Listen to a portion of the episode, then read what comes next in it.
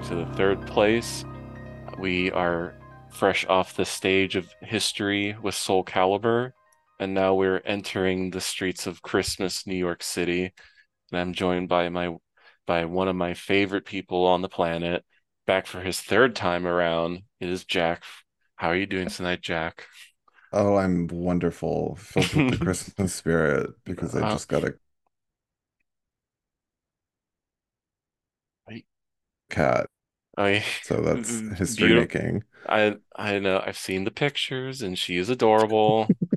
Her, her big green eyes, her, Uh-huh. her, uh, because I, you shared the pictures, and I'm just like, oh, I want to pet her so bad. I She's, know. is, is she, is she like just in the other room right now? Yeah, she's on the couch right now, I left the door open, so hopefully she'll come in. You're gonna have a, a CAD podcasting camera for this, this the the cat the cat cam, live live chili reaction. Just strap a camera to her head and have it be a 24 hour feed. Yeah, you, you can add that as a Patreon tier. Get live Uh-huh. chili camera. We're walking around the house. I love that, honestly. If you Uh-huh. just put like a little GoPro on a string, and she'll probably think it's a toy. See, this this is how we monetize the cat. You just make a People would probably like it. I would probably be a millionaire if that happened. just have a, a a page just dedicated to up quote like chili updates.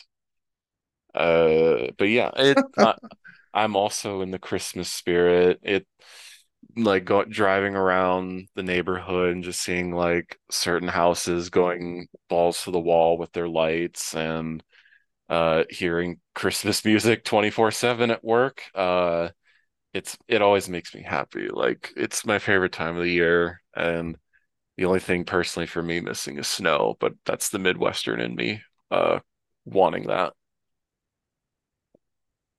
Yeah. But I've never, wait, no, there has well not technically there was ago there been was like kind of a snowy Christmas uh, in Texas.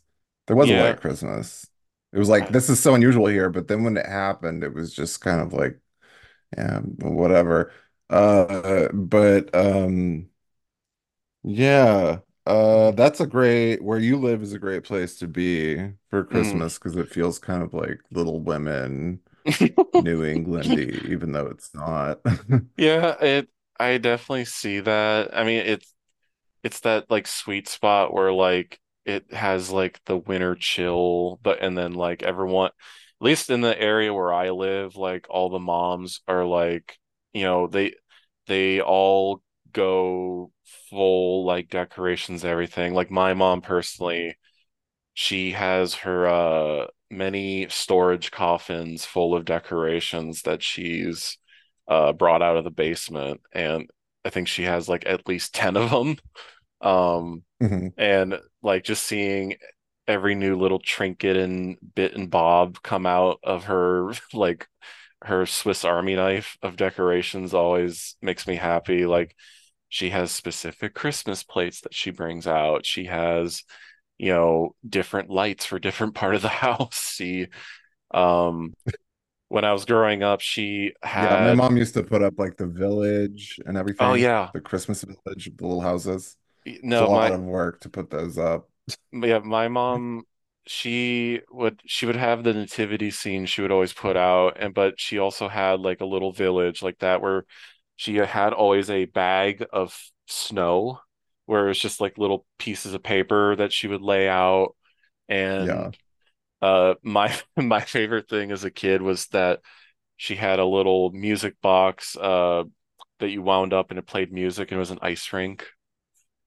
Oh Um, yeah. and I would, as a young kid, I would just wind it up every every minute just to hear the music and watch the little ice skaters go on the little rink. It, um, Yeah, my mom had one of those too. it I love uh my mom, she always kind of gets sad in the fact she's like, I have too much stuff. It's like all your stuff is really cute and really like of a certain time and style. Like, don't please don't get rid of it. Um, Yeah. like Someone said, uh, an employee said Merry Christmas to me today and not Happy Holidays, so I was very pleased. That's the first one this year. She was, uh, it was at Walmart and she was, uh, handicapped in a wheelchair. So that's how I oh guess she's allowed to say Merry Christmas because no one oh will question her. People uh, can will say Happy Holidays. uh it's it's Scared to say Merry Christmas to people. I'll be honest, because it turns it's like it's like wearing a fuck hat now. it it's it's really Also, it's just like a point it's really sad like because on all earth. of I think about it every single day about how the whole year is Halloween and three days or something called holiday. So holiday the the the corporate approved holiday with yeah, what holiday is is a red background maybe with a frizzy green haired mulatto in yeah front of it.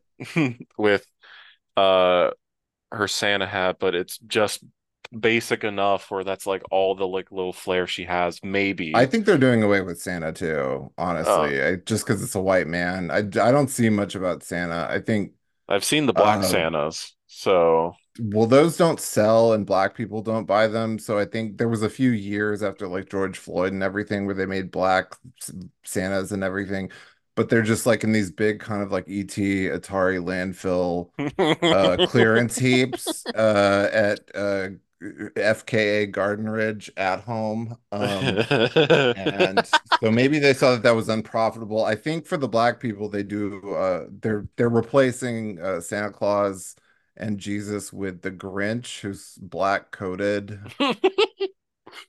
because he yeah like I steals things and is in a bad mood. I can Who yeah I can it? see Who is it in the chat that said he had heart disease? He's black coated because he has heart, heart disease. But yeah, I mean, I don't I wouldn't expect too many more years of Santa Claus. uh, oh my God it's so sad I mean that's why I'm like adamant to my parents, like, don't get rid of your stuff when, you know, just give it to me. I'll keep it cherished. I'll keep on the lineage, so to say. Um, because there's all there's so there's just like a joy, like I all there's so many like really fond memories, and some of it is tied to games. Like I remember getting the um Toys R Us uh like magazines like or uh newspaper ads about stuff that like you know for a sale and I was like I want that one like I would I would circle it with a pen and leave it up my, by my mom's calendar and like hope like this is what I want. She's like oh you you know you gotta hope Santa listens to you. I'm like like okay I'm I'll I'll I'll make sure he knows. There I'm I remember like the first really big gaming Christmas thing that I remember personally was when I got a PS3. Um, that was like one of my most exciting memories, honestly, because I was like right when What I generation was it? um it was the fat one. It was the first gen, The original one? Okay. Not not the one with the full suite of features, unfortunately. They had they hmm had just removed them. Uh, But to me, as a 13 year old, I was just like, I don't care. I want my PlayStation 3. Um, and I love how I like I saw it wrapped and I was like, I just knew. I was, it felt heavy, and I was like, okay, dreams do come true. Uh, and Uh yeah, when I think about the audacity that I had to like write like these really heavily decorated like Christmas lists of just all the stuff that I wanted. And I yeah, like it, you're like a spoiled princess like me. and they got it all for me. They gave me everything I wanted. yeah, I yeah, the daddy's little princess. Um, Daddy's Little Princess really sucks for kids who are bad so they don't get everything they want. yeah, I wouldn't I wouldn't know what it's like to be a bad kid. I wouldn't know what it's like to be a bad kid who uh has to enjoy coal and divorced parents for Christmas. Yeah, I I wouldn't know get what that's like because get I'm good. I get video games. I get I'm good every year. So get whatever I want, such as this year when what I asked for was uh I don't know, a giant tanker of uh Mitsouko, and guess hmm what? Santa Claus got it for me. Santa And Claus he got it. He got me. So and he and he got it to you early. So that means he you got you it got to me early you and you got the uh you bonus know, points. basically in about like uh starting about like October 15th, anything that I want to buy for myself, I'm like, this is my Christmas gift to myself, but I just keep doing it about everything. Yeah, And then yeah, um, this podcast and therefore all purchases after uh in. October are Santa approved. I need it for research for my podcast from a podcaster. Yeah, that's that's what I justify to Santa when I buy a hundred sixty dollar games. Like Santa, it's for the pod, you know. Yep, I just I just did it. I I don't even want to say how much I spent on a bottle of Caron Nuit de Noël because I wanted it for a specific podcast episode and I used that for justification. Will remain a Um, mystery.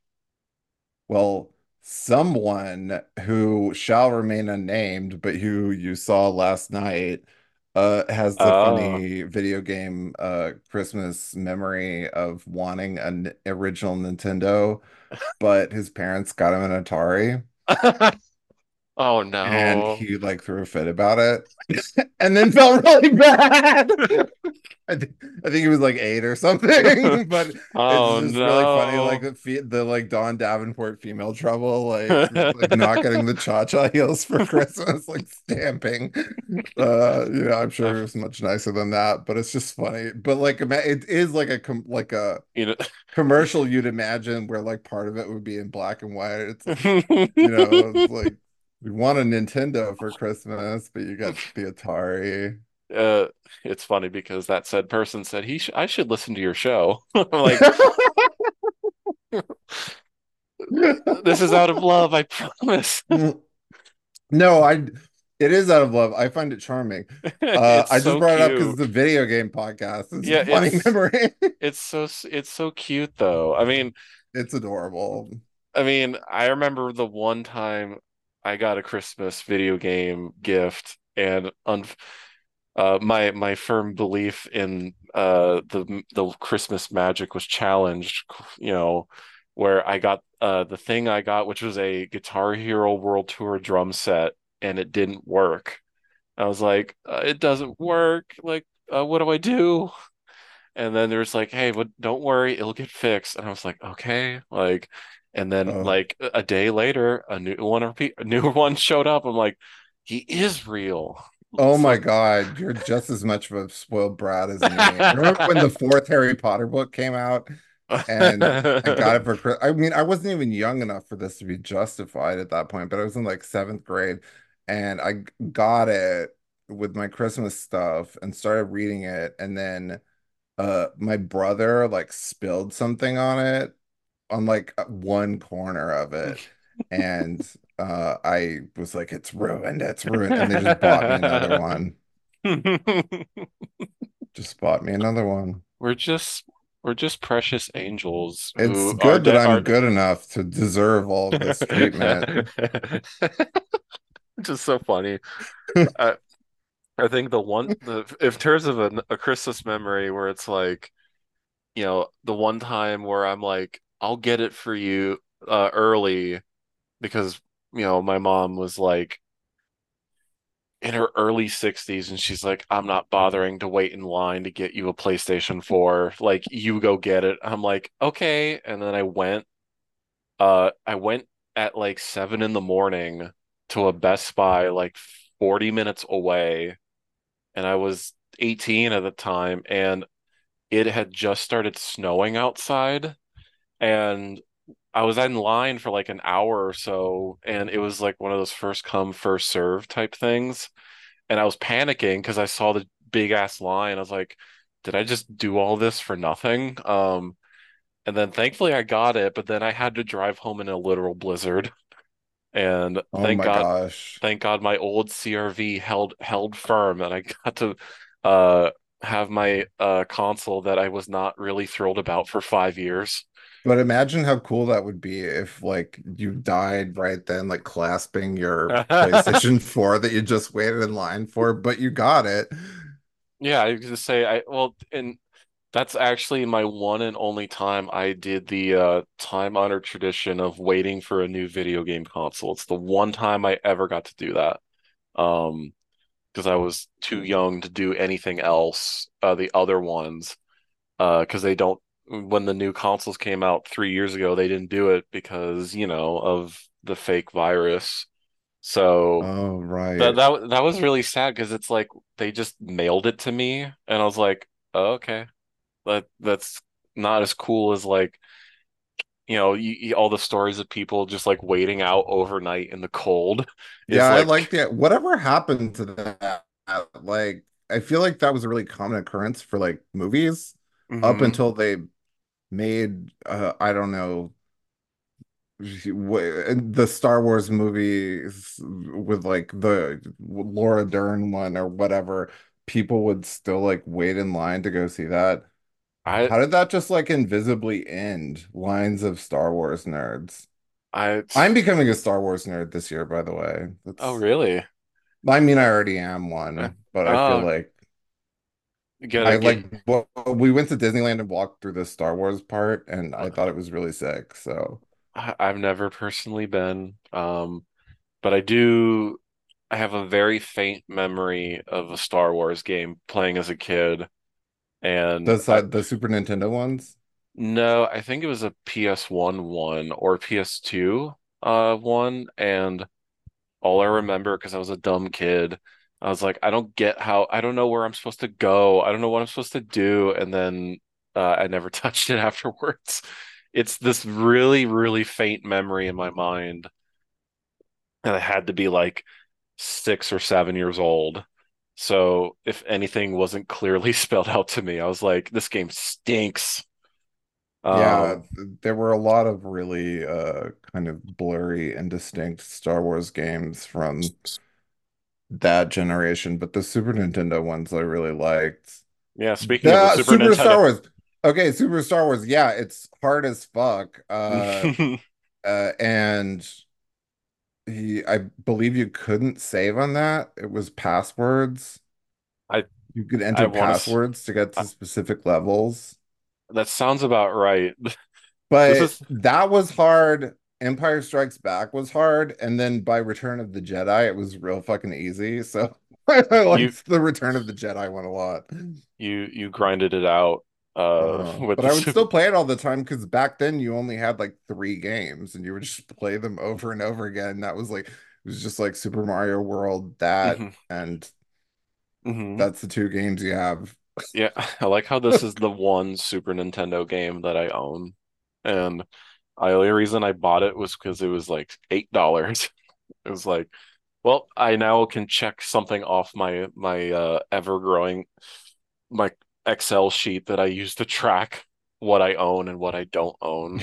Excel sheet. I keep meaning to start an Excel sheet of like I, it's too late at this point, but just like It's it's sometimes I can't remember like what I've read, uh what I don't remember what movies I've watched at all. Um I feel like my brain is being rotted from the COVID vaccine or something, maybe, but yeah, I don't remember. But yeah, the idea of a spreadsheet that just tells me, frankly, whether I've seen something or not I mean, I, I nice. I had to do it because there was I bought a game twice accidentally and I didn't realize it.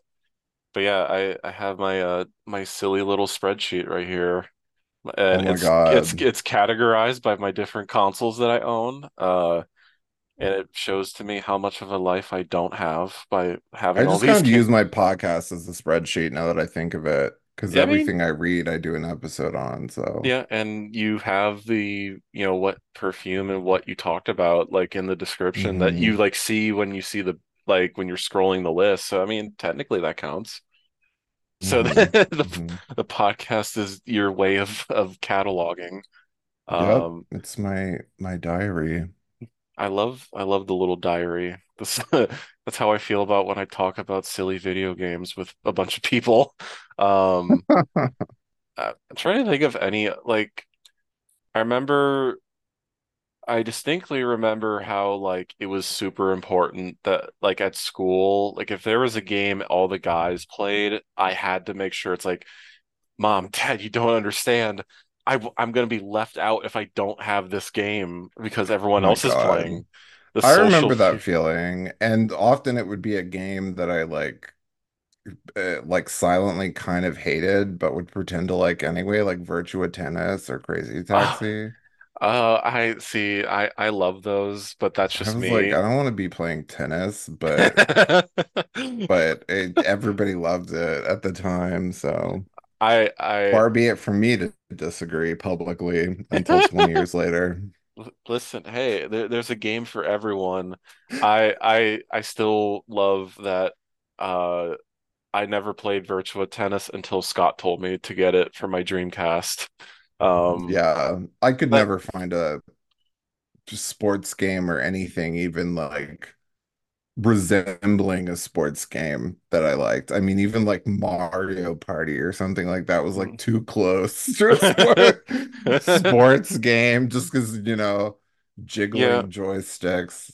yeah, I mean I there are certain sports games I like just because I've played sports and then I'm a sports fan, but I could never be like the guys at school who got the newest one every single year. Like I could never like it just got to the point where it's like I'm seeing the same thing over and over again. I want I want something new. But like for when I was in late mid like eighth grade to freshman year, for, for most part through high school the thing was Call of Duty was the thing everyone had, and you had to have it because, and you had to have online so that you could play with each other. And, you know, you would randomly roll into one of your like friends who had like a lobby going, and you would just like spend the whole night. And, you know, I just, I distinctly remember telling my mom, it's like every guy is playing this game, and do you want your son to not, you know, be on the outside looking in, sort of thing? Wow. and listen, my mom, Did you use those words? The no, outside looking in. no, no. I probably just said like everyone's playing it. Can I please have it? Like, Oh my gosh. You know, I've still never played an online game. I've never played a video game that where people are online. I mean, before they started making everything sanitized, it was like the ultimate battleground of like screaming guys, like just trying to show who was better. Um, Right. the the Call of Duty thing was, at least for like in my age range, that was a huge thing because I remember being in like these lobbies with people and they would just start throwing every like slur you could think at at each other. Wait, was Call of Duty what like hot dumb guys played? yes, Or yes, okay. Ev like Yeah, that's the one that people like make fun of because it's what hot dumb guys play instead of whatever, you know. yeah, some RPG. Uh, the what's the Dark Souls instead of Uh, playing Dark Souls, you play the What, like, but that's weird is like Dark Souls now, like average guys play that now, and it's so it's really strange to see. Well, I never played it, but the relentlessly positive review, like elitist reviews of it, make you really uh, want to experience it. I And I, guess it's like when I, you know, like on my show, like talk about some uh, difficult, uh, time-consuming bullshit, mhm, and uh, that nobody knows what it is, and then it makes them want to experience it. Yeah, I mean, on paper, those games do sound they're uh pretty. they're they're really good. I mean, some are better But than like, if they're so hard, how can everyone play it? That's that's what I don't understand. I. Like, I would see like girls posting screenshots, like not like regular girls, but like the like alt-right, like mhm. you know, like a girl who was really good at like memeing. yeah. I mean, I, I doubt if they've played it. Like, but it, Dark Souls and all those games, it's very much like the ultimate test of like the nest, where guys will just like lock themselves in their room just to beat one boss. I personally, this year, with one of their new games from that company, I spent like a whole night trying to beat one boss, and it took me like three hours to do. but hmm. in a in a weird way, you if you have someone you know like at work or your friends and like you just mention it, suddenly now it's a conversation about like, oh, did you see this or did you see that? Like it's a weird world to live in where that is like something you can talk with friends about or these like dr like these operatic, dark, scary, difficult action games that are like pulling influences from like, you know, Berserk and like Lovecraft and all these things. That's Berserk. That's another thing. I don't know how anyone's read that. I Have you read it? no. Um I even like I look at it and I like I should get into that. Everyone makes it sound so cool, but those it's what like 50 volumes of those hardback things that are like 70 bucks each. mhm. How the I fuck do people read that? I, you got me. Maybe it's just because it's like a manga and it has like pictures, so it's like easier to read, I suppose. But even Ugh, then, they're they're I like can't read manga at all. I bought that fucking Akira box set that weighs 800 pounds and is the size of a bowling ball just in a moment of boredom. And I've only ever opened it up to play with the physical books and never read hmm them because I'm like, it's pictures.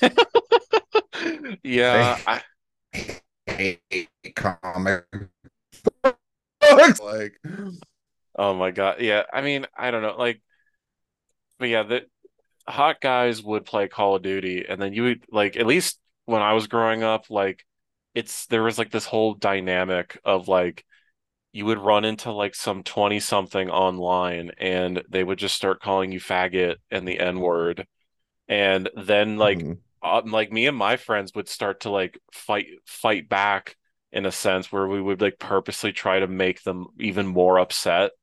Like it it was a weird dynamic back in the day where you either were you ran into people who were hyper aggressive or you ran into people who were just trying to like be as retarded as possible. And that was it was like a beautiful playground back in the day before they um stopped letting guys have fun by themselves with uh games. Like mhm. there there's a famous like study it might be completely bullshit but there's this study of how like incidents of guys having violent you know incidents like dramatically went down when Call of Duty hit its peak in the late 2000s and then like in the 2010s it came right back up. And hmm it was like yeah that's just you know, everyone at Christmas time, they get their Call of Duty and then they can, you know, spend hours with their friends just like going town on something. And the thing is about those Call of Duty games is they were kind of like RPGs also, where it suddenly became like a little game about, oh, I have to level up to get the new thing and get this attachment because it'll make me better in the game. And Call those early games, they encouraged you to get even better and better. Where I, in one of them, if you killed 25 people in, in a row without dying, you could get an insta game over for the whole lobby. And it's one of my proudest achievements with games is getting that one time. What Uh, game do normal hot guys play now, if they exist? They're either playing some sports game, Madden or NBA 2K, they're I and they're either they're playing some sort of battle royale game like Fortnite or they still play Call of Duty. I will say that Call of Duty has been like the one consistent, even though Call of Duty's so hot. even though Call of Duty is trying to like get other people, women basically to like care about it. Like they recently Call of Duty added Nicki Minaj as a character you could play as. I was like, That's supposed to get women? well, I'm just saying like Call of Duty's trying to get I know, dem but I like demographics Yeah, they're trying to get the demographic is women, yeah, they're trying to get they're trying to get. Yeah, they're trying to get uh gays to play Call of Duty, which is I saw many of Like videos and they were hilarious. old gays. No, I don't I yeah. I don't I I saw that. I mean, I like the idea of Nicki Minaj being in a video game. Yeah, and they and she voiced she did voice lines for it too, and they gave her like specific things just for her character It's kind of hilarious. Oh Um, gosh. but yeah, they're they're trying desperately to get other demographics and it doesn't work. Uh, because everyone when they think Call of Duty is you boy thing, because it's it's a military shooter. So you can't get women or gays interested in it for Are too long. versions of it like woke in some way, I assume? Like, The the only thing I've ever seen is that they've added more like female soldiers in like oh story yeah. mode, and you can play as a female soldier, but it's it's so in- inconsequential to like the act of playing the game that like no one cares. Okay. Um, Yeah, I mean, yeah, Call of Duty somehow for the most part has stayed the same. It's it's an interesting little franchise that tried to start off as like a earnest like World War II simulator type thing, but hmm then then they went to like modern day setting and then everything changed. Like it became the biggest thing on planet Earth in 2007. Like I that was that was that was an example of like when my I told my parents you have to give me Modern Warfare 2 because I missed out on Modern Warfare 1 and all my friends and their brothers played it and I felt like the one kid out. I was like my mom won't let me play games M rated. I'm 12 years old. Mine never uh noticed the rating system or never policed what I played and never cared.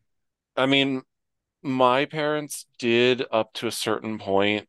Like I've told you and on the show, like they caved for the first time when I was 12 with Twisted Metal Black because I said, "Oh, I can skip all the scary, like the violent scenes," which I didn't. But Call of Duty, I'm just like all my friends are playing it and all the like blood and gore is not in the multiplayer, which, you know, is kind of true. It's like a half truth I told my parents. But Mine never noticed anything that I I mean I was even I was playing like Fear Effect 2 and stuff, which is so porny, mhm. but I guess it just all registered as really stupid and cartoonish to them. I think for me, my parents because I was growing up in the age of Grand Theft Auto, so they were like they they knew what that was and they knew what was in it.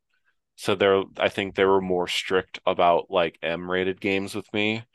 Like because I I remember growing up and my bro my oldest brother had one of them on the shelf and like they were insistent on like you can't play that one. Like you you are like not allowed to look at it, which again I watched my brother play one of them, and of course, for some reason, they didn't care when my brother was playing it, and I just watched. But That's been turned woke now too, huh? it uh, that's that's an interesting thing about the new one is like I get a weird feeling about that one because Grand Theft Auto is so big and it literally prints money now. Where and also because their fan base is every hood rat black guy loves Grand Theft Auto. So like they Maybe can't that's why I hate it. So I it's it's inter it's weirdly like oh they're actually sh not trying to have like these like random black characters trying to be like NASA scientists. They're all just like variations of a Lizzo in the trailer I saw um, like a few weeks ago. So like it's Did I ever tell you I saw a new copy of Grand Theft Auto 3 for PlayStation 2 on sale at a nearby Walmart in 2015? really wow For real, 2015. that's insane. A Look, PlayStation 2 game. that just shows the staying There was like several of them. It had the price tag and there was a line of them. I have man, I that just shows that people still wanted to play it for, which is crazy to me. Yeah. Um, but yeah, I'll share my thoughts on GTA 6 one day. I guess when it comes out in two years. Um, it Grand Theft Auto is such a interesting little thing. I I'm I'm with her. I'm with Hillary Clinton. I think I'm uh She's I think it caused everyone to become a dirtbag leftist who doesn't care about crime. I can see that. That's my that's my I think it's someone else fed me that take and then I thought it was right, but then now I think I thought of it. I can't remember who said it. I Um, I I but I s- I was like, that's so true. Because now people uh, you know, the whole thing is like people uh pretending crime is acceptable at all times. Yeah. being like, if you are mad that your car got broken into, it's just because you're a pussy. Yeah, I could totally see that. I just I find it funny just Hillary Clinton because she is enshrined in one of the Grand Theft Autos. I just Uh, like that there's something that people want to censor that I want to censor too. It's like it's like a new experience for me. So I like I'm like I don't care about that game. So yeah, uh, um I'm with her. you you got the picket sign, you Yeah, got got the you got the hat, sign. you got the pussy hat. You're just like I'm with her. For the first time ever, I support censorship. Well, uh, yeah, I mean, I you there will definitely be some sort of like uh co- like protest of the game, so we got to get you in one of those. Um Unfortunately, the main guy who used to be like the loudest voice about banning Grand Theft Auto doesn't, I don't know if he he doesn't I want to do it. I want to get revenge on everyone online making me look at their fucking ban porn takes. I want to get revenge on everyone and go up on a podium and say ban Grand Theft Auto well, as yeah, we can do that. trying to take my porn away. This is what my show is. It's just giving giving you a platform to ban Grand Theft Auto. Yeah, I want it banned. You, can single-handedly uh crash the economy of Scotland is because that's where Grand Theft Auto. And I made. want all the like money that it made, I want it to go as reparations to some like slush fund that actually funnels secretly back to me, Yeah, but like the like the victims of video game violence. We can we can finally get like one of those like uh fake DC charity fund things where it just funnels into some politician just for you. Yeah, Uh I'll get a black woman with dreadlocks figurehead to be in charge of it, and no one will know it's just me. I love that. I want that for you. Um Yeah, yeah, I I will they say thought I supported free speech. Think Not in this case, baby. Oh, I I love that. I I'm glad I can give you your anti Grand Theft Auto platform on this show. Um But I will say, it. I I, think it's I the most boring game ever. I will say, I will say, to kind of tie it to Christmas, I never asked for Grand Theft Auto for Christmas, so there there is a connection. It does Oh not bring yeah. me Christmas joy. Um, the only I I remember specific, like when I got my PS3, I only asked for Uncharted, uh, Ratchet and Clank, and then a third game that I can't remember for the life of me. Um, it might have been a skateboarding game. My Uh, first video game Christmas was the year Super Nintendo came out, so I guess 91. mhm, Uh, and we were this this never happened again, but we were all at my grandparents' house in East Texas, and that's where they gave it to us. And I remember me and my brother and sister going into the back to my grandparents' bedroom to hook it up and playing it. Uh, we got Super Mario World, mhm, uh, Mario Paint. mhm. I think that was the two games that we had, and maybe later Mario Kart. From humble beginnings. hmm Uh, But yeah, sitting on that beige carpet and playing that, it's a very happy memory. Oh, I love that. And yeah, I I just wanted to spend this first half talking about Christmas stuff, and I like how it went into a anti Grand Theft Auto uh bit. Uh I love that all. But Well, I'm trying to like cull together like uh I play video games so rarely that I'm like uh only when I come on your show do I like uh dump out all my recent video game thoughts. Uh uh let's see. I I was with uh I actually played badly video games for a moment like a couple months ago and hmm realized I hate Smash Brothers more than like anything. That's the worst game ever made. It's impo it's like you can't even see what's going on, It's it is hectic, I will say that. and it's so complicated. I hate it. I've never been good at it. Um, and I don't know, I kind of like let it be and I've never really thought about it. I know people take it really seriously and I don't get it, but uh yeah, that I'm always terrible. Granted, I'm bad at fighting games, even though I've covered I don't several. know anyone gets good at that that No, specific game. n no, and if you see a quote unquote good player on it, things like it looks like they're spazzing out uh on Yeah, screen. It's it's something it's almost outside of my uh ca capabilities as as a gamer, uh, quote unquote. The the only fighting game that I'm like barely good at is Tekken, and uh, even then, I'm giving myself way too much credit when I say I am barely good at that game. but it's Uh, like uh thruple gays, N Nintendo gays and the the jock the straps the the with like u the Switch unicorn users, poop people yeah, uh that are playing Smash Brothers, right?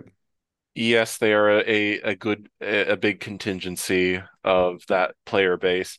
I've also seen normal guys play that one too, which is interesting.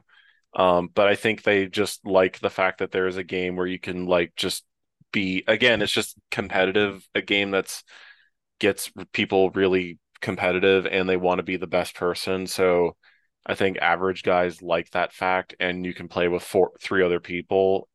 I think that's the the allure to them. But you definitely, if online wise, those gays are definitely a huge Smash fan base. You see them everywhere. Um, yeah, it, I mean that's just the that's just the Switch in What if general. what if you found the perfect guy and it was one of those unicorn poop Pop? I I Would you be able to put up with that?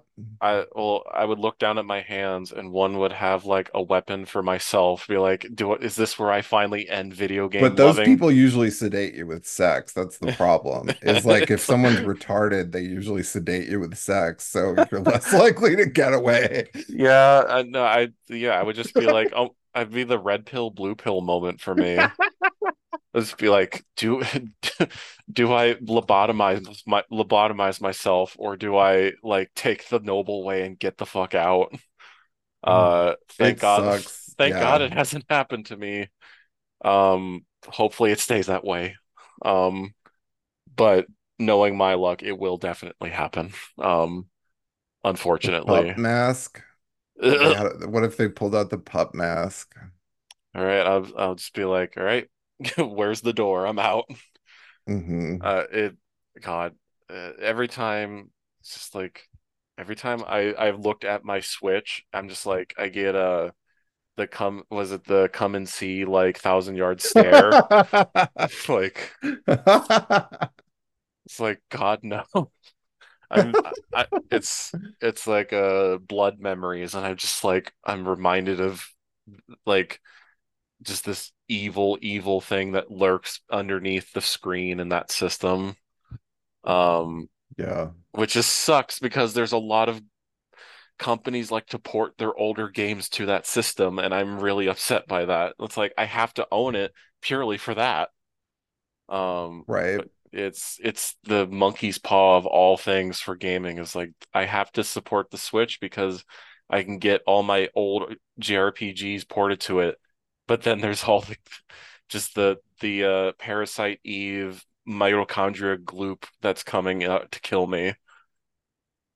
Yeah. Uh yeah. It's tough for me. Like when I'll like be looking at porn on Twitter and I end up looking at like normie gay accounts, hmm uh, it's like hard for me to even get like when you just see how bad it really is out there, just in terms of how the vast majority of people choose to represent themselves on the internet. Yeah. Um, and it's like Nintendo Switch, uh, Unicorn Poop, Funko Pop, uh, Cub Face uh, Black Lives Matter and bio still for like all of them.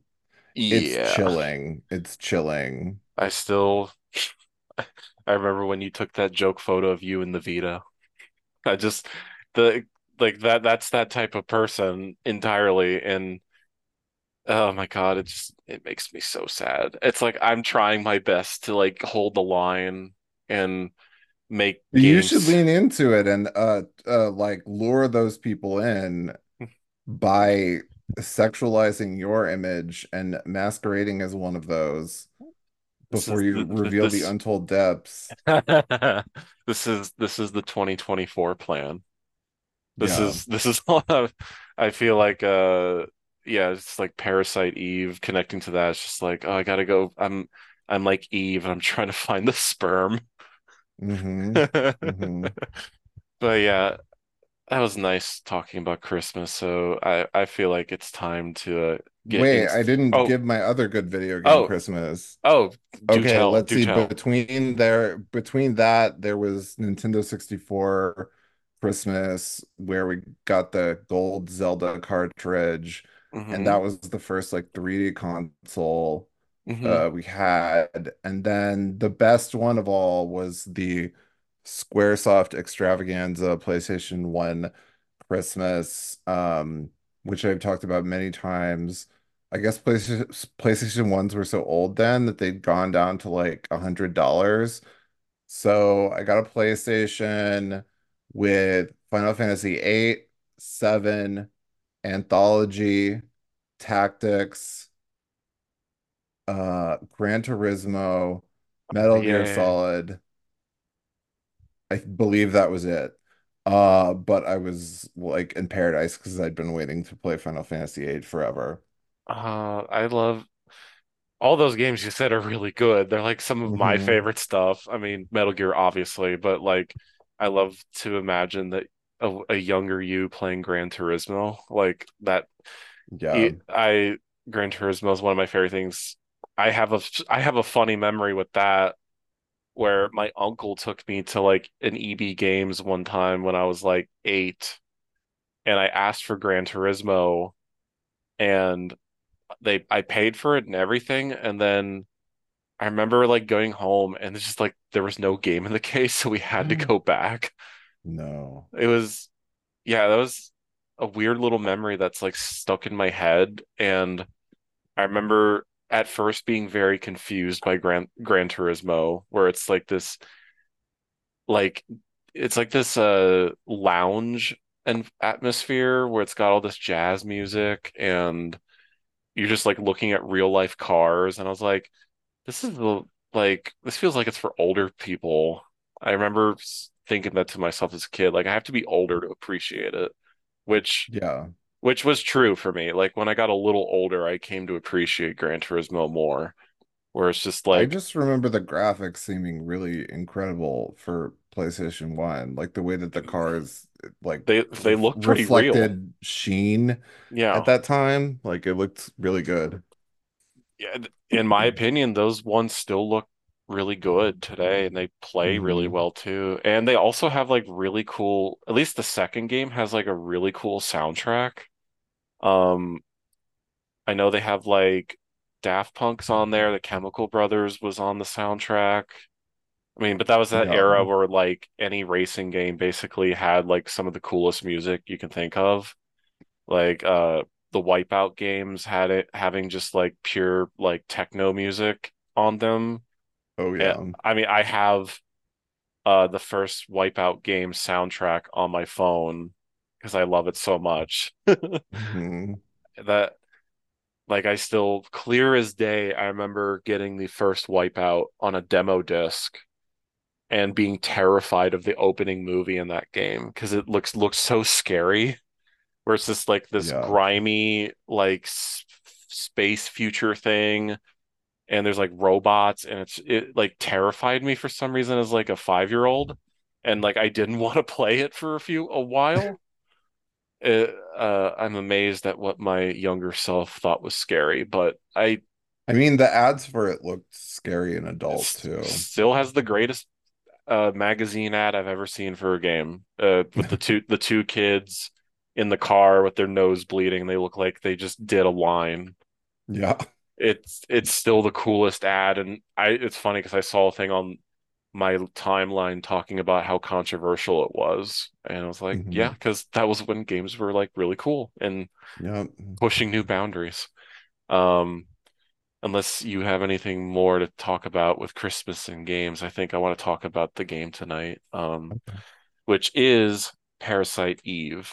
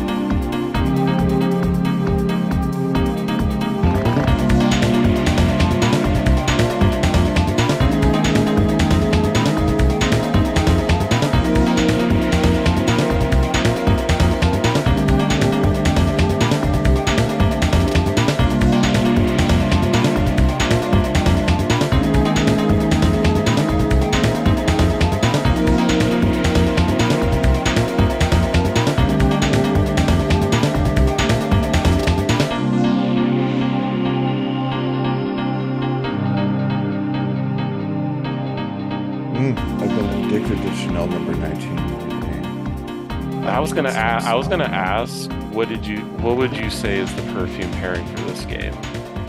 If you had, uh, 1997 Parasite Eve. Hypnotic Poison would be really good. That's like of this era. That's very like cutting edge 1997.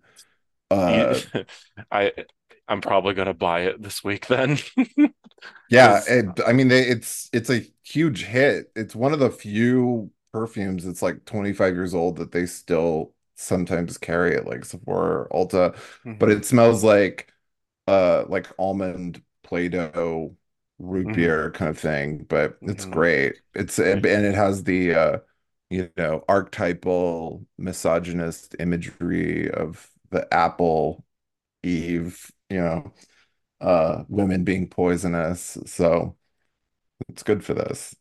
the, you're way better at this, and I, I just picked out my bottle of Truth or Dare, just Oh, because, that's good for it too.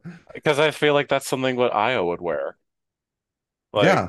Um, but speaking of, since our last time on my show, I did get Laguna, uh, which you pair you said went with FF8, and I like it a lot. It's the first Salvador Dali I have. Um, but it's like a really fun one. Like I It is just fun. I think I, it's unusual. I yeah, it's because it's like kind of cinnamony Christmas, but also aquatic. yeah, like and plus the bottle is like really striking too. Like Yeah. I mean, I've I've never I haven't owned like the the original one, so I've never saw that like the lips and nose thing Yeah, in the wi in the wild. So like for the first week I owned it, I just kept playing with it. It's like I love playing with those lips and noses it, too. but yeah, I'm I'm really happy I own it. I um in my Glad closet. Yeah, I mean, hey, lis- it's been stated many times when you just when you like talk to me about stuff and you're like, you should get that or that one's good. I usually I just like in a like you can just start a countdown timer for me and be like, I will buy it in the next week. I mean, that happened when you came here to Charlotte last year. Like you we went to that like Indian perfume shop in in the ghetto mall and you pointed out the truth or dare. I'm like, I can't let that sit there. I I have know. I, I I have to get it and save it because who knows is gonna get it. I think it's really important to save bottles from dire situations if possible. Like when we went to New Jersey earlier this year, there was just like a little drugstore somewhere, and there was this like faded box of aromatics elixir that had been sitting there clearly for like 20 years. It's hmm like I have to save that, even though I have literally like 10 bottles of it, Yeah, n- now just your I don't want it to go in a, the ET landfill. your your RPG inventory is getting is hitting its limit. Yeah. This feels like in Parasite Eve when uh the the Japanese guy gives you all the little good luck charms and they have they have no point and they're just there to fill up your inventory. Yeah. It uh yeah, your your my perfume bottles are my RPG little trinkets that I own and mm-hmm. I'm like what specific instance do I use this for stat buffs? Because like my rotation right now is really kind of boring and I kind of don't like it. I need to because I put what I wear in my car to like for work primarily. And right now my rotation is Drakkar, Z14, the Dreamer, Sex Appeal. I think those are the four that I have in there. Drakkar just stays in there just because it's the gym one, but I need to swap out uh because if there's one thing about my current job is that pretty much everyone compliments me on what I wear, and I wear a lot of stuff. So they're like, the fact that they all like it, it Well, that's because you're so cute that people are not going to tell you not. You're so cute and so sweet. Nobody's going to be offended by your perfume. If you were just like a bitch, then they probably would. I st I think I told you this on the FF13 thing, but I still think of our floral, uh, our florist coming up to me and she's like, she was head over heels for Z14 and she bought it for her husband and he didn't like it, so she wears it. That's really cool. I think it's great on a girl. I it gave me like immense respect for her. I mean, I already loved her to begin with, but like the fact is like you you're wearing this like 70s men's, you know, fragrance like And that's gives totally chic. I hmm mean, Halston is eternally cool. hmm Yeah, I let's and people like the Dreamer, I will say that. Like they and people they enjoy that when I wear that one out. Um that's one I've never owned. It's like cinnamony kind of, right? and, and it's got It's like a hint a hint of smoke on it. a hint of smoke. Like it, it's it's one of those bottles where it's like no matter how much you use it, it somehow like never changes. It feels like it goes on for infinity. I can't Um, believe you went through a whole bottle of Animal. That's insane. well, I was wearing it at the uh, the Walmart and I wore it like several times and I wore heaping amounts of it. And because that was when they were enforcing masks and stuff. So like I wore a ton so I could smell myself through it.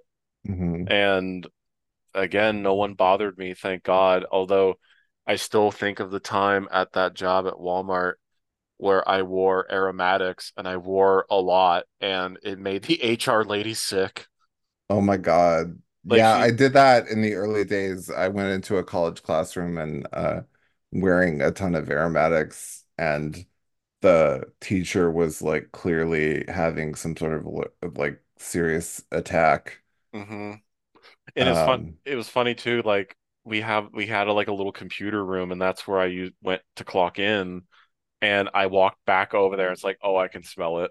I left, I left a Pepe Le Pew stink trail in that room.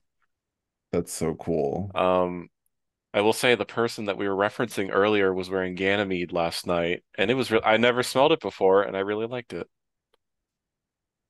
Yeah, it's great. It has a really hoary sillage. Um I hmm love smelling Well, it all the time. I don't know if he told you this, but uh, his Lyft driver was very into it. Um, so much Yeah, so, because it's it's a real like uh man whore I scent. I'll have to get that one too. I'm adding. It's like, It ain't cheap. I bought it all for him. Um, Oh yeah, and then also another perfume thing, uh my yearly tradition of giving uh Brian uh a gift because his birthday is right around Christmas. Uh I got him Perry Ellis. Oh, Um nice. I love and Perry Ellis. That's a and very crypt like obscure one. yeah, and he's told me everyone at his job loves it. Like they think it's It's like amazing. Yeah, it's so um good. Yeah, so I was like so happy that like it was a hit there, and I'm just like, well, what if I scrolled onto the fragrance net and bought myself one too? Um, I love to hear that. Brian always leaves the sweetest comments on all of my episodes, like yeah, he, months after they come out. he's a he's a sweet angel, that is He definitely is. for sure. Um, and I know he he's he tells me about like stuff he bought. I think there was one big haul he got recently that was I need I can't remember what he got though. Um, but he was really happy about it. It was stuff that you've covered on recently, so.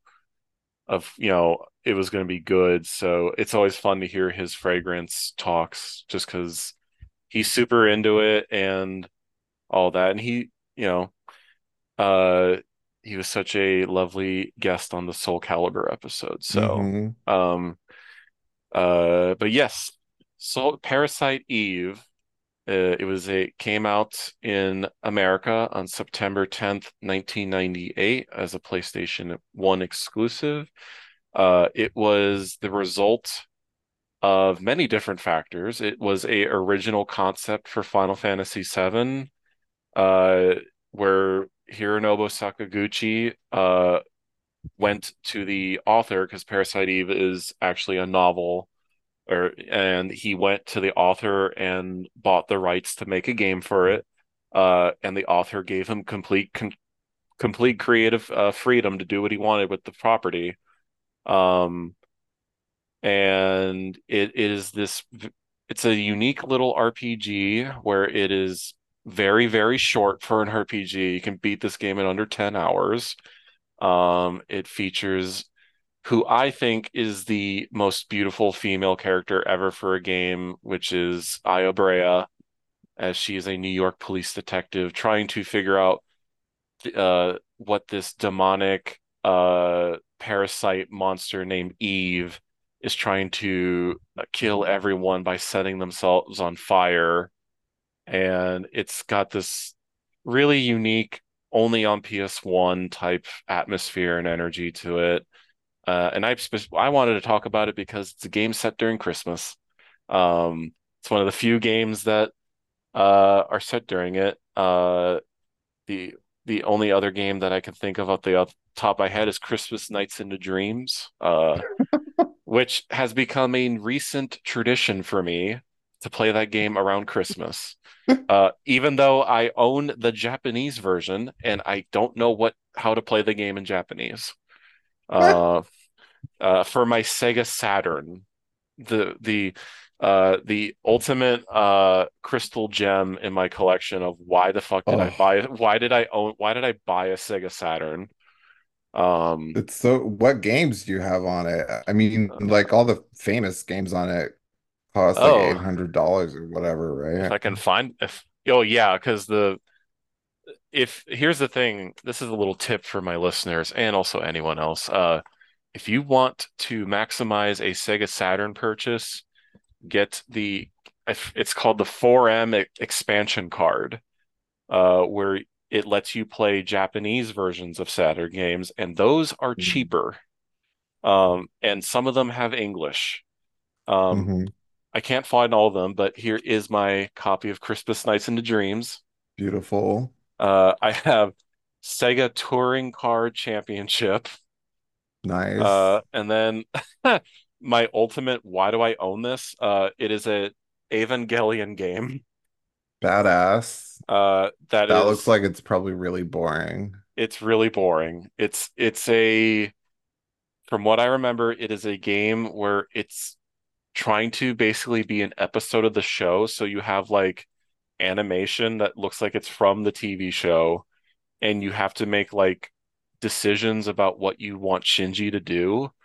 Uh, and then it inter intermixed with it is RPG battles in the Evas. I'm not joking. This is what this game is. That sounds Uh, so cool and so boring. I just like the idea of being a Japanese kid in 1996 playing that.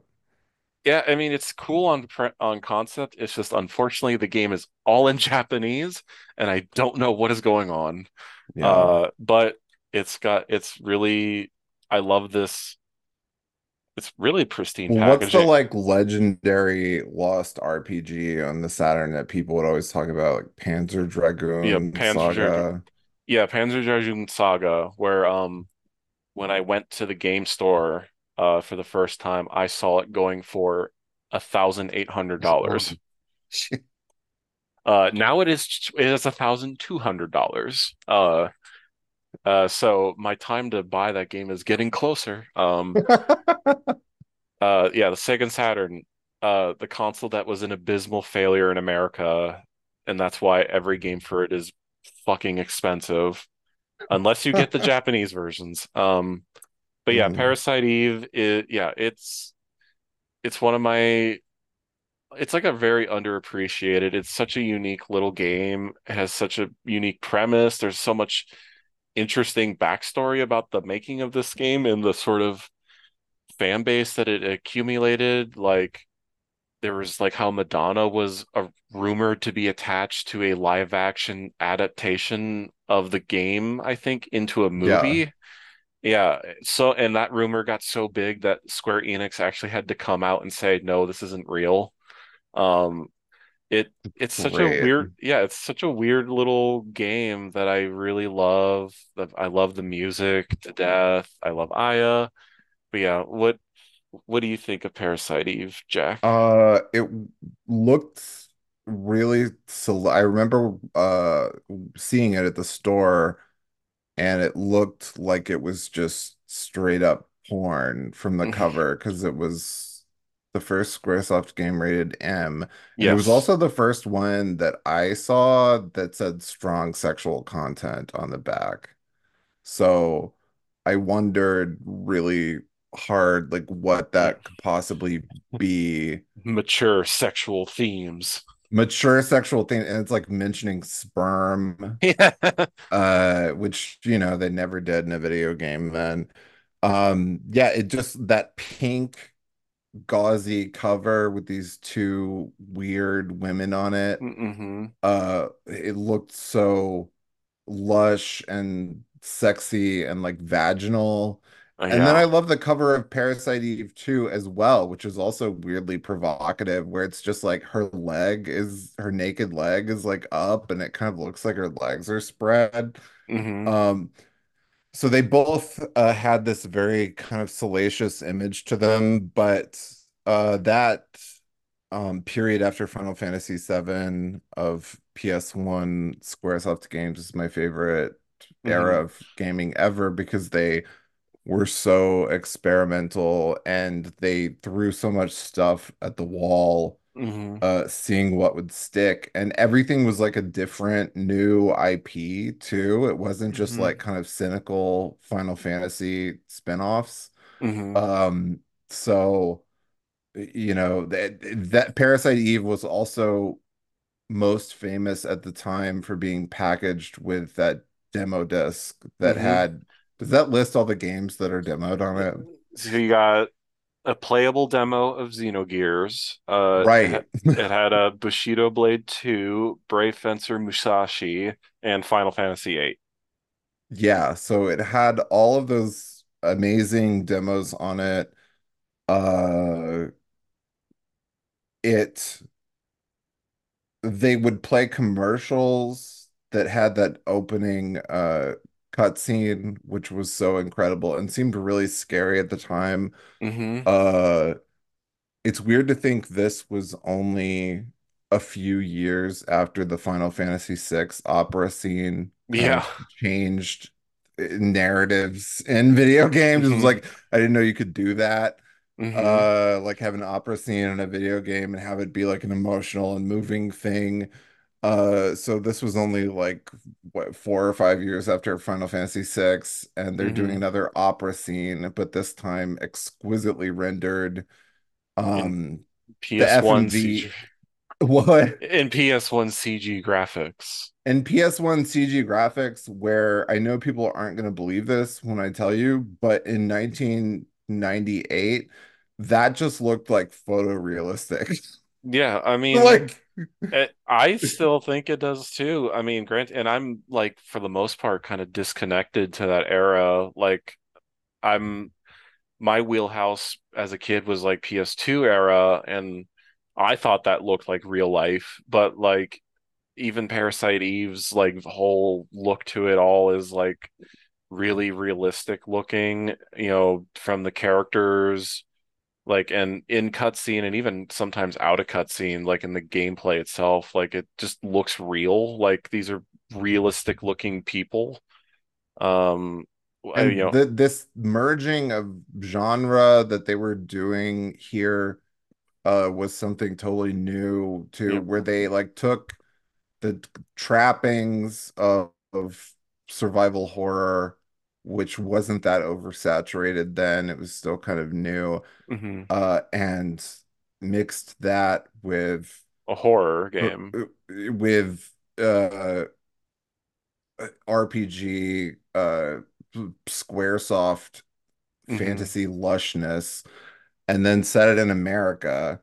hmm Um, so it was just really, and and then it also had this like feminine image to it. Like Yeah, survival horror stuff was always very like masculine and like male looking kind yeah. of. Uh, but this had this lush pink vagina lips, uh, kind of like girly, porny, uh, ambiance to it. And then like they just sold it relentlessly with sex. I remember just laughing at that evening gown that is wearing that's like cut all the Oh way yeah. up to the navel. Like, you know, the meme of like Angelina Jolie with the legs sticking out uh of that slit in her dress. It was like that. uh But she's yeah. running around New York City with a gun in that evening Yeah, in the evening dress Yeah. and you're fighting these like, you know, Resident Evil monsters and it's such I that that makes me love Aya so much. She is my most she is the most beautiful female character I've ever seen in a game and if you like look up all the concept art and promotional art, they lean so hard into that fact. Like one of eh, one of my favorite things I ever did. It's this concept art by the artist Tetsuya Nomura, who's you know been in Final Fantasy for t decades now, the Kingdom Hearts guy, and it's just a drawing of Aya with a jacket on, but she's not wearing a shirt, so you just see her like boobs covered by a jacket, and she's like got her unbuttoned jeans. Uh, Yeah. it uh The 90s Janet Jackson, Janet period unbuttoned jeans. and and there's like a great magazine cover from Japan where Aya and Eve are naked and like Eve is biting her ear, I think. Like it's yeah, this game is very like leans super hard into it.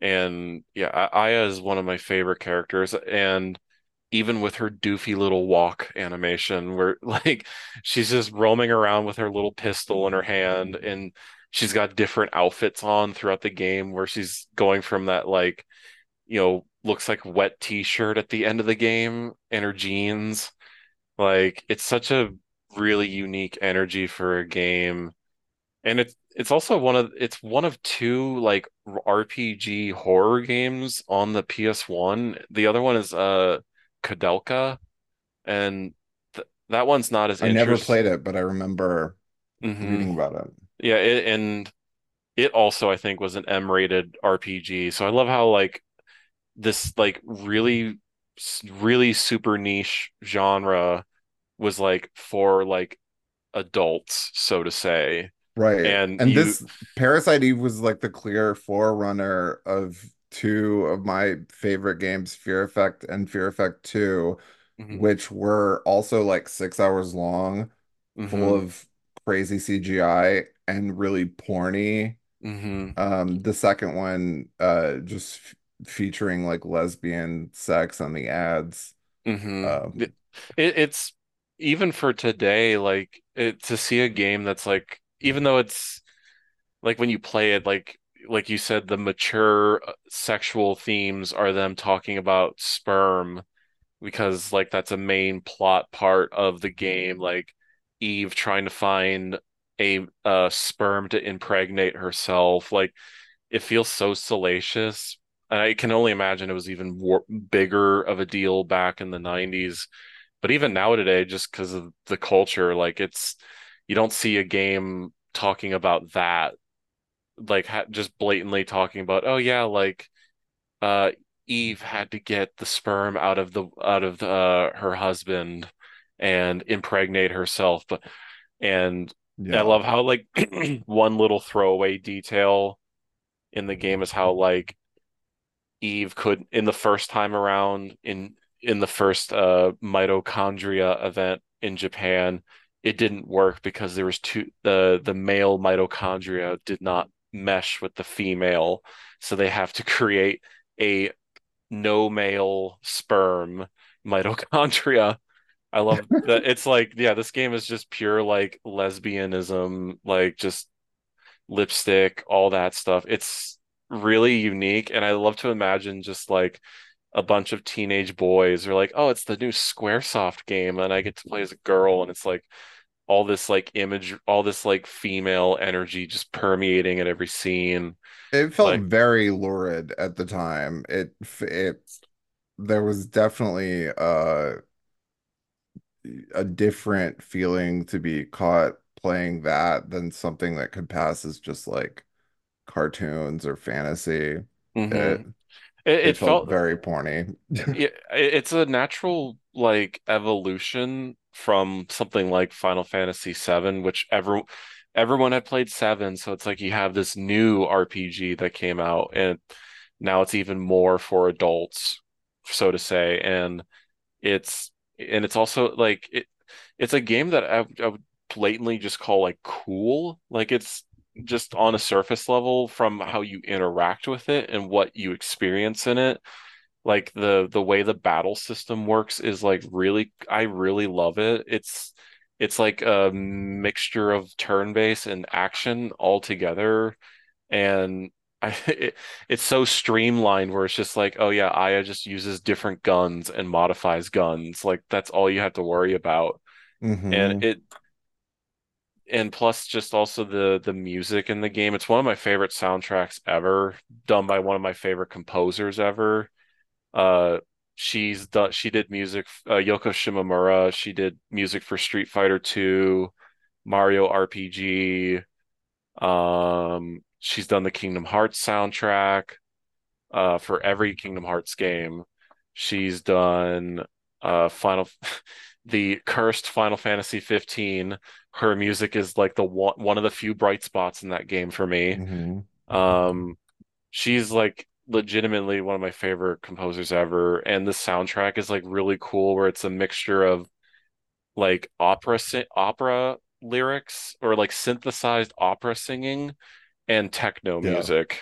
When I love how she said that the techno music came from when she went to LA and went out to the nightclubs there, and that's where the inspiration came from. Cute. Um, Yeah, it all has the even though like the visual technology has advanced so much from Final Fantasy VI, uh the opera stuff all has the same little like keyboard like like that, you know, like the same kind of it, sound. it it's so, I love it and Yeah, it's great. um it it's such a warm like just really even though like in the context of Parasite Eve it's like a very like scary moment to see like an opera stage suddenly you know everyone's being set ablaze.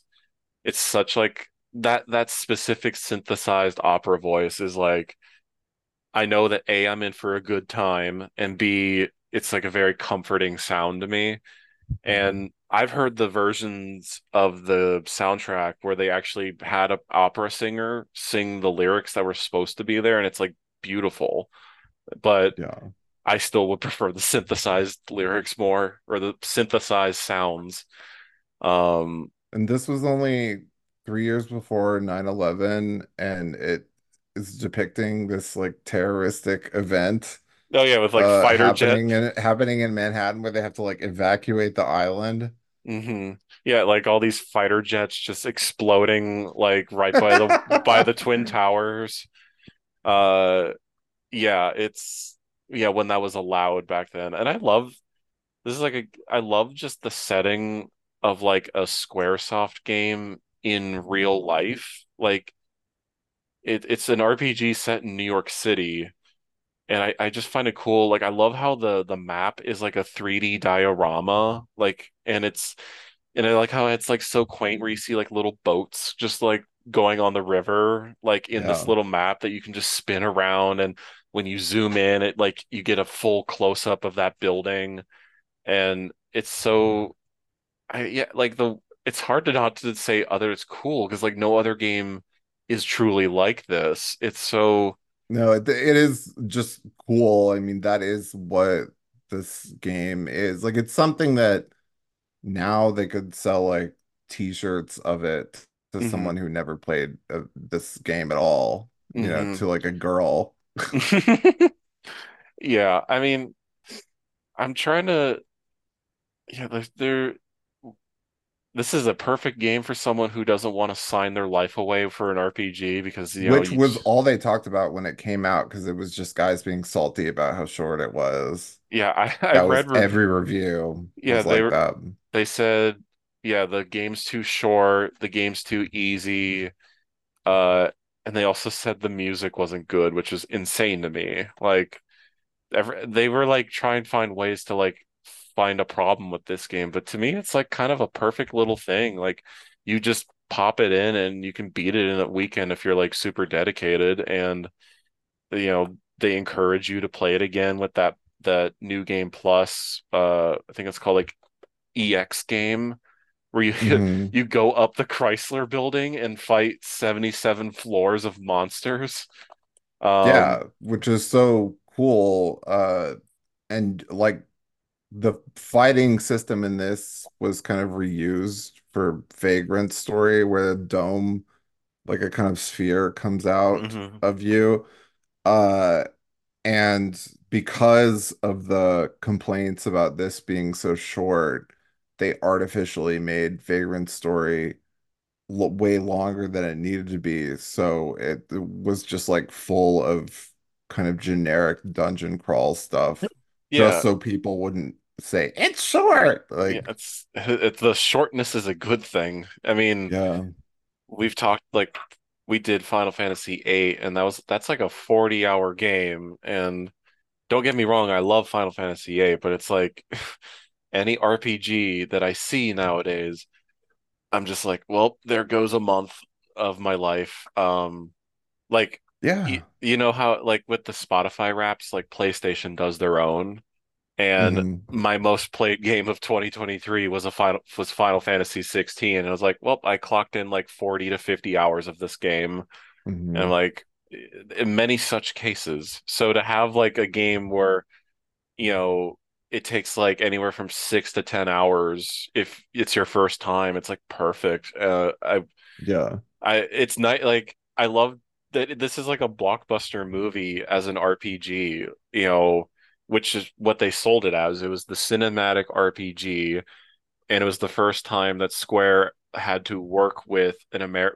they they worked with an American company to help develop this game, and I love just this sort of like extreme over the top action sequences that are like throughout this game, like when you're having that battle with Eve on the horse-drawn carriage and the horse is on fire because its mitochondria was activated and now you're on this like really cool set piece moment or I mean the opening opera scene as we've you know gushed about it like to have your game open on that is like really shocking and really Yeah. scary um and also just the fact that this was like I think a year after Final Fantasy VII came out, and it's like the the leap in one year in terms of like just you know white knuckle action, even for an RPG, was like astounding to witness, kind of. Yeah. The leap in the cutscenes from Final Fantasy VII to this was huge too. I mean, And I love that everything in this period of several years uh, was all like some alternate uh concept for either a Final Fantasy entry or a sequel to Chrono Trigger. So like Xenogears was like both a Final Final Fantasy Fantasy concept and a sequel to Chrono Trigger concept, but then became this other thing. Yeah, I yeah, Final Fantasy is the game that kept on giving for so long. Like and the and the only thing that like I read is like the original concept for Seven that became Parasite Eve was that you played as a detective in New York City trying to like uncover what a sorceress is doing. And it was supposed to be like a 2D game like on the Super Nintendo. And I love how that over time that became this game. This like Yeah. this this hyper feminine, hypersexual uh game that millions of people bought and didn't question it. There were Um just so many creative people that they let make these games because Final Fantasy VII made them realize they could sell RPGs to normal people. mhm. So because of that rash of interest in RPGs, they it seemed like they were just like kind of greenlighting everything. Yeah, I mean Um, like in this like I've talked about Einhander with Reagan and it's like even though that's not of the same thing, it's still like a really cool, really unique little game that at the time, even though it wasn't like a hit, they were still like creating really out there concepts for everything that they want to do. It's like if some person in that team wanted to do a game, they were like, "All right, good, you can do it." and they were Um, all like 80 hours long but unfinished anyway. Like Xenogears is uh 80 hours long and unfinished. Saga Frontier is like 80 hours long and unfinished. yeah, Uh, they just eventually have to like ship out the game at some point, and it's always like to be continued, but then it, you know, and then, never it's happened. it's left left in the ether. Yeah, I Uh, mean, like you have like you know Saga Frontier, the Final Fantasy Tactics, um, Brave Fencer, Musashi, Einhander, the Final Fantasies, uh, Chrono Cross. Like, there's so many. Legend of Mana. Mm-hmm. There was the there was the summer of Vagrant Story where they like had all these dramatic ads that were like Squaresoft Summer of RPGs, and it was everything had like this beautiful kind of like hand-drawn art style. So hmm Saga Frontier 2 had that art style and the hmm uh Legend, I think it's Legend of Mana Yeah. hmm had it. And uh they let's see, there was like a weird side scroller called Threads of Fate, uh Yeah, that one rings where a you like played as like a boy or a girl, but the the graphics were beautiful. Uh, also another beloved game of this era, uh, Ehrgeiz, otherwise as I called it, Erm Gaze. Um, That's the fighting one. yeah, it's the fighting one with Cloud in it. Yeah. Like the, they were just pump, they were just pumping out like games left or right, and you know, it's a it's a miracle that they did come out because there was a period where Sony actually Sony of America was like, we don't want these like Japanese games coming to America, like these these weirdo RPG games coming over to the West, and it's like now they're like a mainstay in Mhm. gaming cultures and so all that stuff, and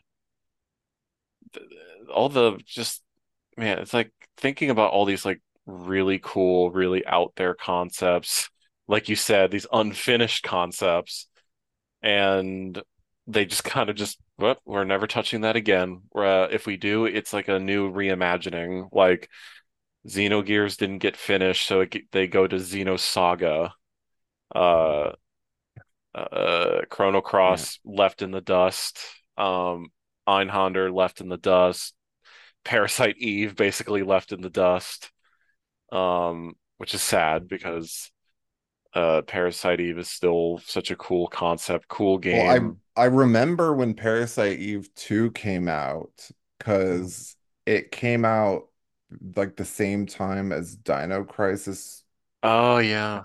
I think it was Dino Crisis or Dino hmm Crisis 2, but they kind of like looked the same hmm uh and kind of played the same because for Parasite Eve 2, they just turned it into like a regular survival horror game. Yes, they did.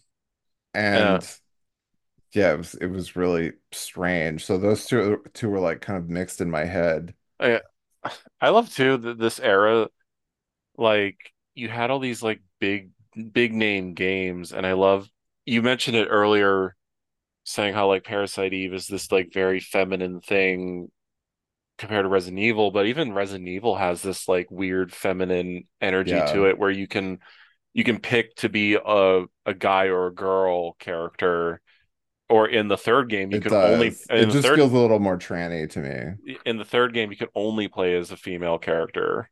Yeah. Um, it Nemesis. Jill Valentine and her tube skirt. Yeah. Um, what I love Resident Evil character names because they're so like Japanese person is like who what is a cool action name character? Oh yeah, Jill Valentine. Well, yeah, there's that uh Japanese people depicting fantasy versions of America is always cool.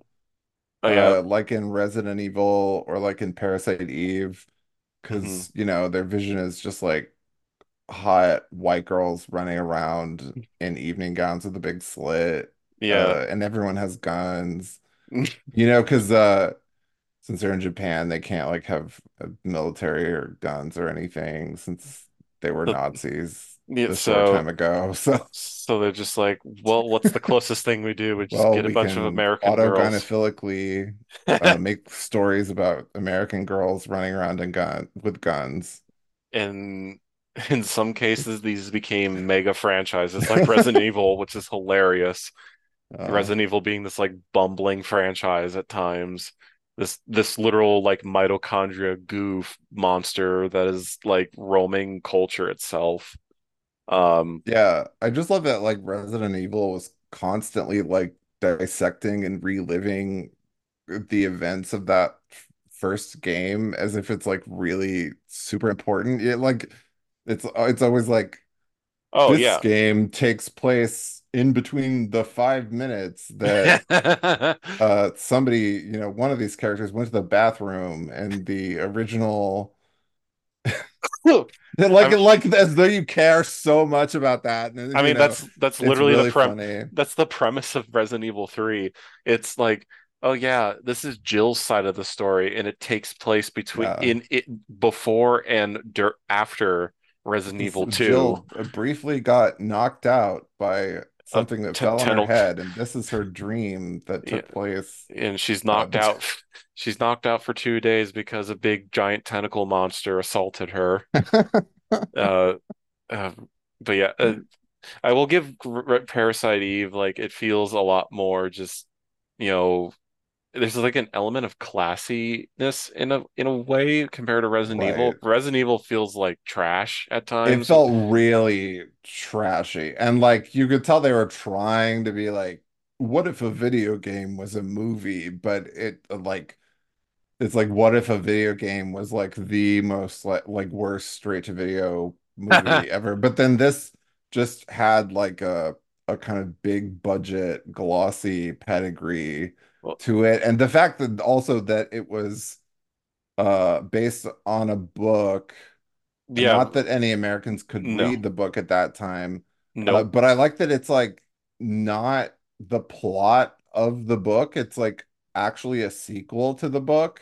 Yeah, it, it's I haven't read the book, but it is a like sequel slash retelling slash almost new entity in this like this pro this property too. And what's really funny is that there was a live action like movie in Japan of Parasite, the adaptation of the book, and apparently the author is like, yeah, the game's better. The game is a better adaptation of, of the book than any than the movie.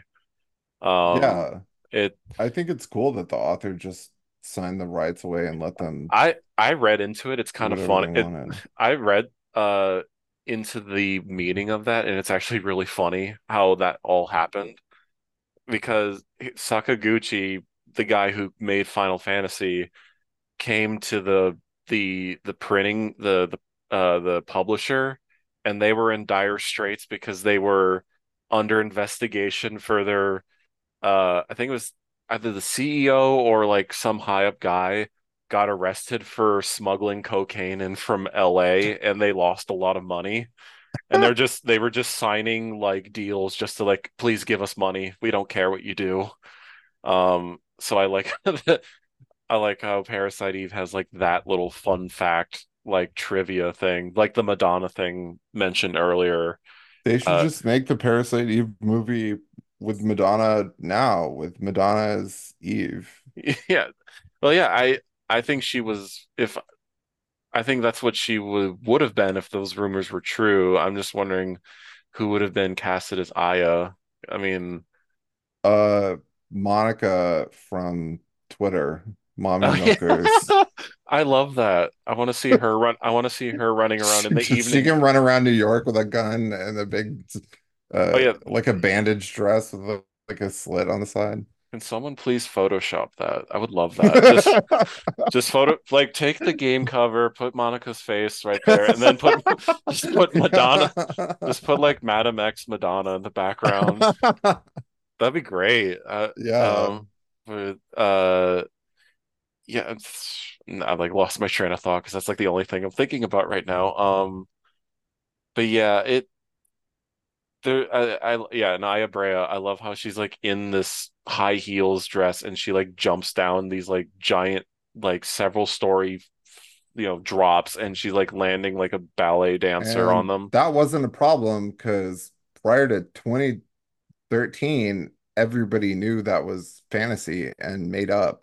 Yeah, Do you remember the controversy over Jurassic World because oh yeah, running in heels. Bryce. Dallas Howard is wearing high heels and Yeah. people are like, misogynist. It's not real. How Like how would she do that? it's a movie, none of it's real. yeah It's about dinosaurs.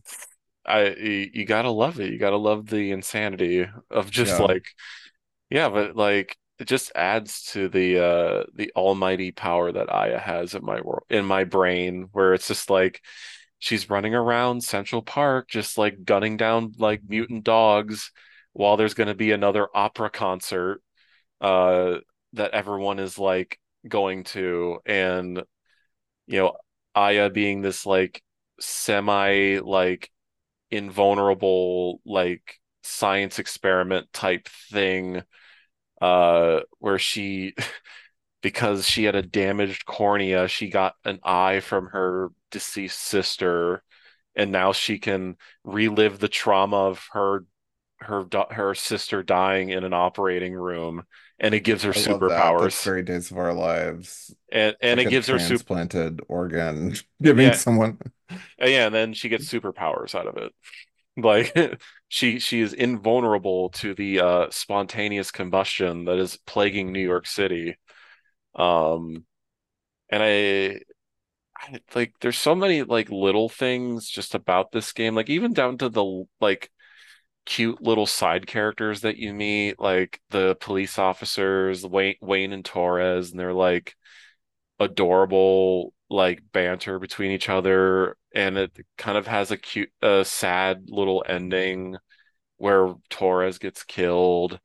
There's the the the little plot line of the kid Ben and the dog uh Shiva and you're just like, "Oh, that kid's gonna get killed."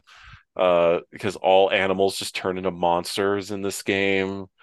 Um yeah, there's there's so many like little bits of this game that I just adore and it makes me just like want I honestly just want to play it again right now It's like my new Christmas tradition. Well, that's good because it's the only short game ever you can It's the it. it's the perfect bite-sized RPG and Lord knows that literally in about T minus one month there's an RPG coming out that's going to literally both well there's two RPGs but there's one coming out next month or at the beginning of February where it's going to take over my life because it's going to be a hundred hours long. Um, it's a new Persona 3 re remake, and that's arguably one of my favorite games of all time. Uh, the game that I think it was the first game I ever cried playing because it, it was like my, Awesome. it was the first game I was ever exposed to the concept of like where the central theme of that game is death and you're like befriending all your like high school friends and you're all helping deal with their like problems in life and you have to stop the impending death god. Wait, you froze up. Oh, yeah, just Persona you 3. there? Yeah, I'm here. Uh, is it uh did it die? Come on, Zoom, don't do this to me. Let me see. Turn that off. I hope he didn't get kicked out. That would be sad. Hold on. Okay, we Hey, survived. We survived. we survived. Uh, but yeah, I was just talking about Persona 3. It's one of my most beloved games. But the point being is it's a hundred plus hour game because it's an SMT game. And I don't want to sign my life over to an RPG like that. I just I'll play like 10 Parasite Eves in a row instead. Mm-hmm. It Mm-hmm. I'm as I get older, it's harder and harder to sit down and play these me monolith games anymore. It's Just wait. Just wait. this this is your warning to me. Yeah, just wait until you will never be able to integrate a 100 hour SMT game into your life anymore. Or maybe you will, who knows? I well, I'm gonna try my darndest, that's for sure. Yeah, Uh, try. Hold on it to the dream. yeah, I mean, I will, and it'll probably not work out just because the last time I did that was SMT5, and I did that for a podcast. So, You played uh, that whole thing. yes, took me I played like I bought that when it came out and I played like maybe eight hours of it. yeah, it, it, and I didn't get the the full ending like Zach did, and that took like him a hundred hours to do. Uh, it took I don't took. know when Zach played all these hundred hour games I don't because it seems like he's always been popular, Well, I think it's a lot when you're younger and you're just like, I have a lot more time on my hand. Like that's but how I played like all of them. I I had a lot more de determination to play these games when I was younger because I was like, oh my God, this like creepy, scary like RPG that's in a really cool dystopian world. I have to play it because a bunch of people on the internet are saying like, you have to be a real gamer. You have to play Shin Megami Tensei Nocturne. Uh, and I hmm was like, okay, I'll do that. Um, and I did. Yeah. And now I feel I feel a different man than than I was beforehand. hmm Um, just can't wait for the day when and they're they're making like their their newest SMT franchise where it's like SMT and Persona, and I'm like, good Lord, I'm gonna die. It's It's SMT and per what do you mean? it, it has like SMTs like like Persona is like set in the real world, and SMT is kind of like more so like the apocalypse world sort of thing. So hmm it's like they're kind of combining the like an SMT is I would say more mature than in Persona, at least the newer Personas. So it's like SMT's tone and Persona's like whole like social simulator in a fantasy Right. setting. Oh my is, God. yeah, that that's what this new thing they're making is called, and it has such a ridiculous name. It's called Metaphor ReFantazio Uh, it's kind of crazy. Uh, What's there's some offshoot of Shin Megami Tensei that looked really frightening. It was like PS2 era and it has Raidou, like not Nazis on the oh cover. yeah, Raidou Kuzunoha. Like what the Um, what's going on there? it's like a game where you play as a detective in like thir 1930s Japan, and you're fighting off like demons, basically. that are invading the world. It's And so scary when Japanese people do stuff about Nazis, like in like Urotsukidoji mhm. 2, or like porn stuff where it's like Hitler has a milking machine that milks 30 underage girls at once. yeah, it yeah, and what's crazy too about that uh fran sub franchise is that it got a sequel, which is kind of funny. Um, this like game where the the front yeah, right Devil Summoner Raidou Kuzunoha versus the Soulless Army is the full name. Oh my gosh. Um, where on the cover it has like all these SMT look characters, and then you see like the Emperor of 1930s Japan in the background with like war planes and ships. And I'm like, this got a sequel? Like, it's crazy. Who, what fucking school shooter was playing that in America for it to get a sequel? I I don't, can't be summoning devils. I'm too scared of that. I understand that. I mean, I can't be so I'm t I I know it will backfire on me. I'm simply too scared.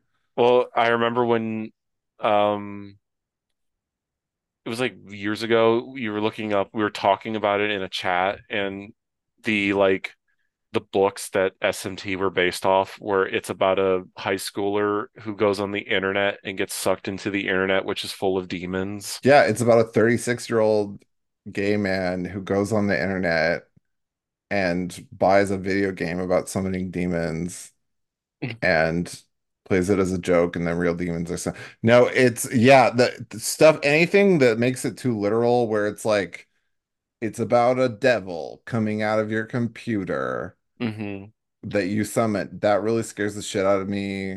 There's a movie called Evilspeak, I think, where hmm Clint Howard summons a devil in the computer in 1985.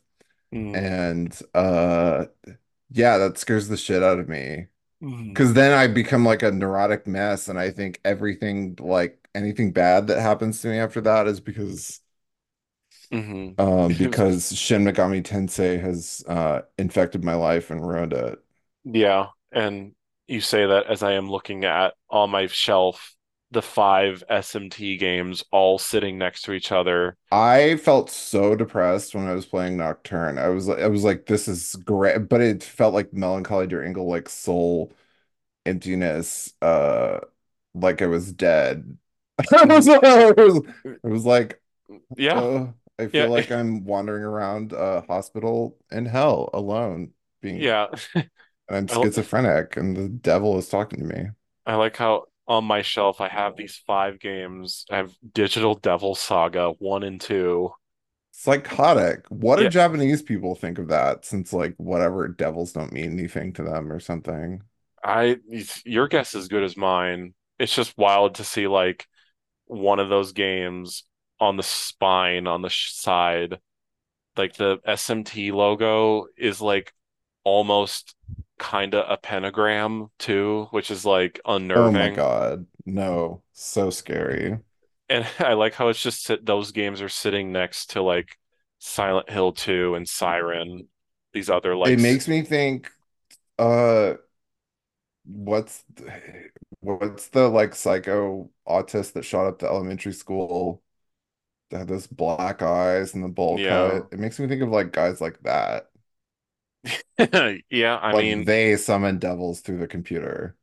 that sounds about right. I mean I, I have That's who would own Digital Devil Summoner Hitler's Return because you will you'll never meet anyone in regular life who will say that they've played these games. I'm like I'm one of the few. And if you did, imagine what else they're into. Yeah, exactly. Like what like good Lord. I That you know that they are into cock cages at the very least. mhm. Yeah, no. Uh, ugh, this is- Just like playing Digital Devil Summoner with like a your little shriveled dick in a cock cage mm, no, no, no. before you I shoot up a skull. like uh, it's like nightmare fuel. Um, Yeah. I, I'm I'm what? I'm just gonna hold my Parasite Eve close to me. At least I, I'm just there's my fantastical game about beautiful women shooting Yeah. guns. Uh, but yeah, I I love Parasite Eve. Um, everyone should play it. It's such a fun little game. Um, I want to thank you, Jack, for joining me again on this fun little night. Um, My full of pleasure. full of Christmas and uh lesbians uh wanting to stop impregnation, basically. Thank you so much. Oh, Merry Christmas. Merry Christmas to you and everyone who listens, and I think that is where we will say stop.